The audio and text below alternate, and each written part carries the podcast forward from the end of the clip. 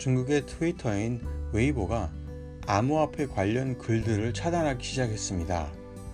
중국의 암호화폐 저널리스트를 자처하는 콜린 우는 트위터에서 웨이보에서 많은 암호화폐 계정들이 차단됐다면서 이는 암호화폐 역사상 가장 강력한 단속이며 아마도 아, 베이징의 암호화폐 단속에 따른 후속 조치로 보인다고 말했습니다.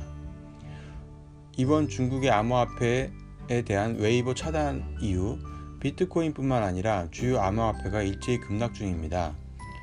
한국 거래 사이트인 업비트에서 비트코인, 이더리움, 에이다, 도지코인은 전일 대비 3%, 2.4%, 2.7%, 0.46%씩 각각 하락하고 있습니다. 일론 머스크 테슬라 CEO가 이번에는 트윗으로 성인물 콘텐츠 거래에 사용되는 컴 로켓이라는 암호화폐를 400%까지 폭증시켰습니다.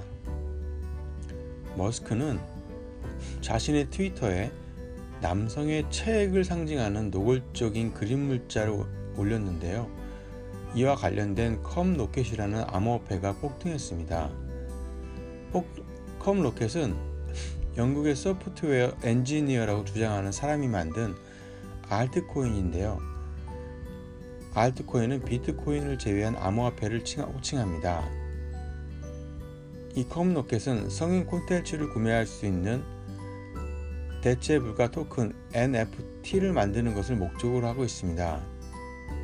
머스크의 트윗으로 컴 로켓의 가격이 급등하자 컴 로켓 운영진들은 트위터에서 글을 올리면서 Thank you 일론 컴 로켓이 폭발한다 라고 작성하면서 즉각 홍보에 활용했습니다. 이 같은 사실이 알려지자 누리꾼들은 머스크의 트윗에 비윤리적인 쓰레기라는 등의 댓글을, 댓글을 달면서 머스크를 성토하고 있습니다.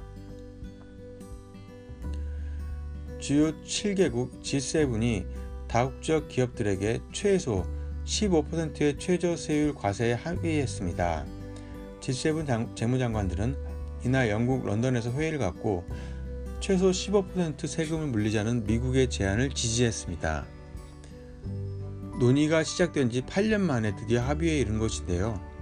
다국적 기업들은 이번 방안이 실행되면 전 세계에서 최, 어느 곳에서든 최소 15%의 법인세를 내야 하기 때문에 낮은 세율을 찾아 이윤을 빼돌리는 이른바 조세의 피가 없어질 것으로 보고 있습니다. 미국, 캐나다, 프랑스, 영국, 독일, 이탈리아, 일본 등 G7 국가들은 다음 주 영국 콘월에서 열리는 정상회의에서 이번 최저세율 과세에 대해서 최종 승인할 예정입니다.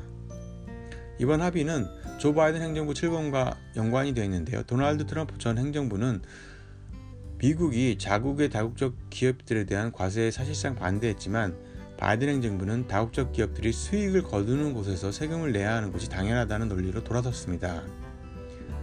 이번 합의가 실행되면 100년에 걸친 국제 법인 세제가 뒤집힙니다.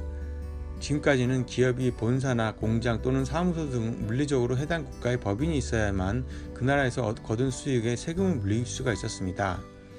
하지만 글로벌 법인세가 건영하는 어, 이번 최저 법인세율이 시작되면 그렇지 않아도 세금을 물릴 수 있게 됩니다. 구글, 아마존, 페이스북은 모두 G7의 이번 합의에 대해서 환영했습니다. 페이스북의 글로벌 부문 부사장인 닉 클레그는 국제 조세 개혁 절차가 성공하기 원한다면서 이는 페이스북이 여러 다른 곳에서 더 높은 세금을 낼 수 있음을 의미한다는 것을 인식하고 있다고 밝혔습니다. 이날 역사적 합의는 이루어졌지만 대형 다국적 기업들을 어떻게 정의하느냐에 대해서는 아직 정해지지가 않았습니다. 한편 이번 회의에서 디지털세에 대한 의견도 있었는데요. 앨런 미 재무장관은 프랑스, 영국, 이탈리아에서 디지털세를 당장 중단할 것을 요구했지만 유럽 국가들은 글로벌 최소 법인세율이 국제적인 합의에 최종 도달하면 그때 중단하겠다고 맞섰습니다.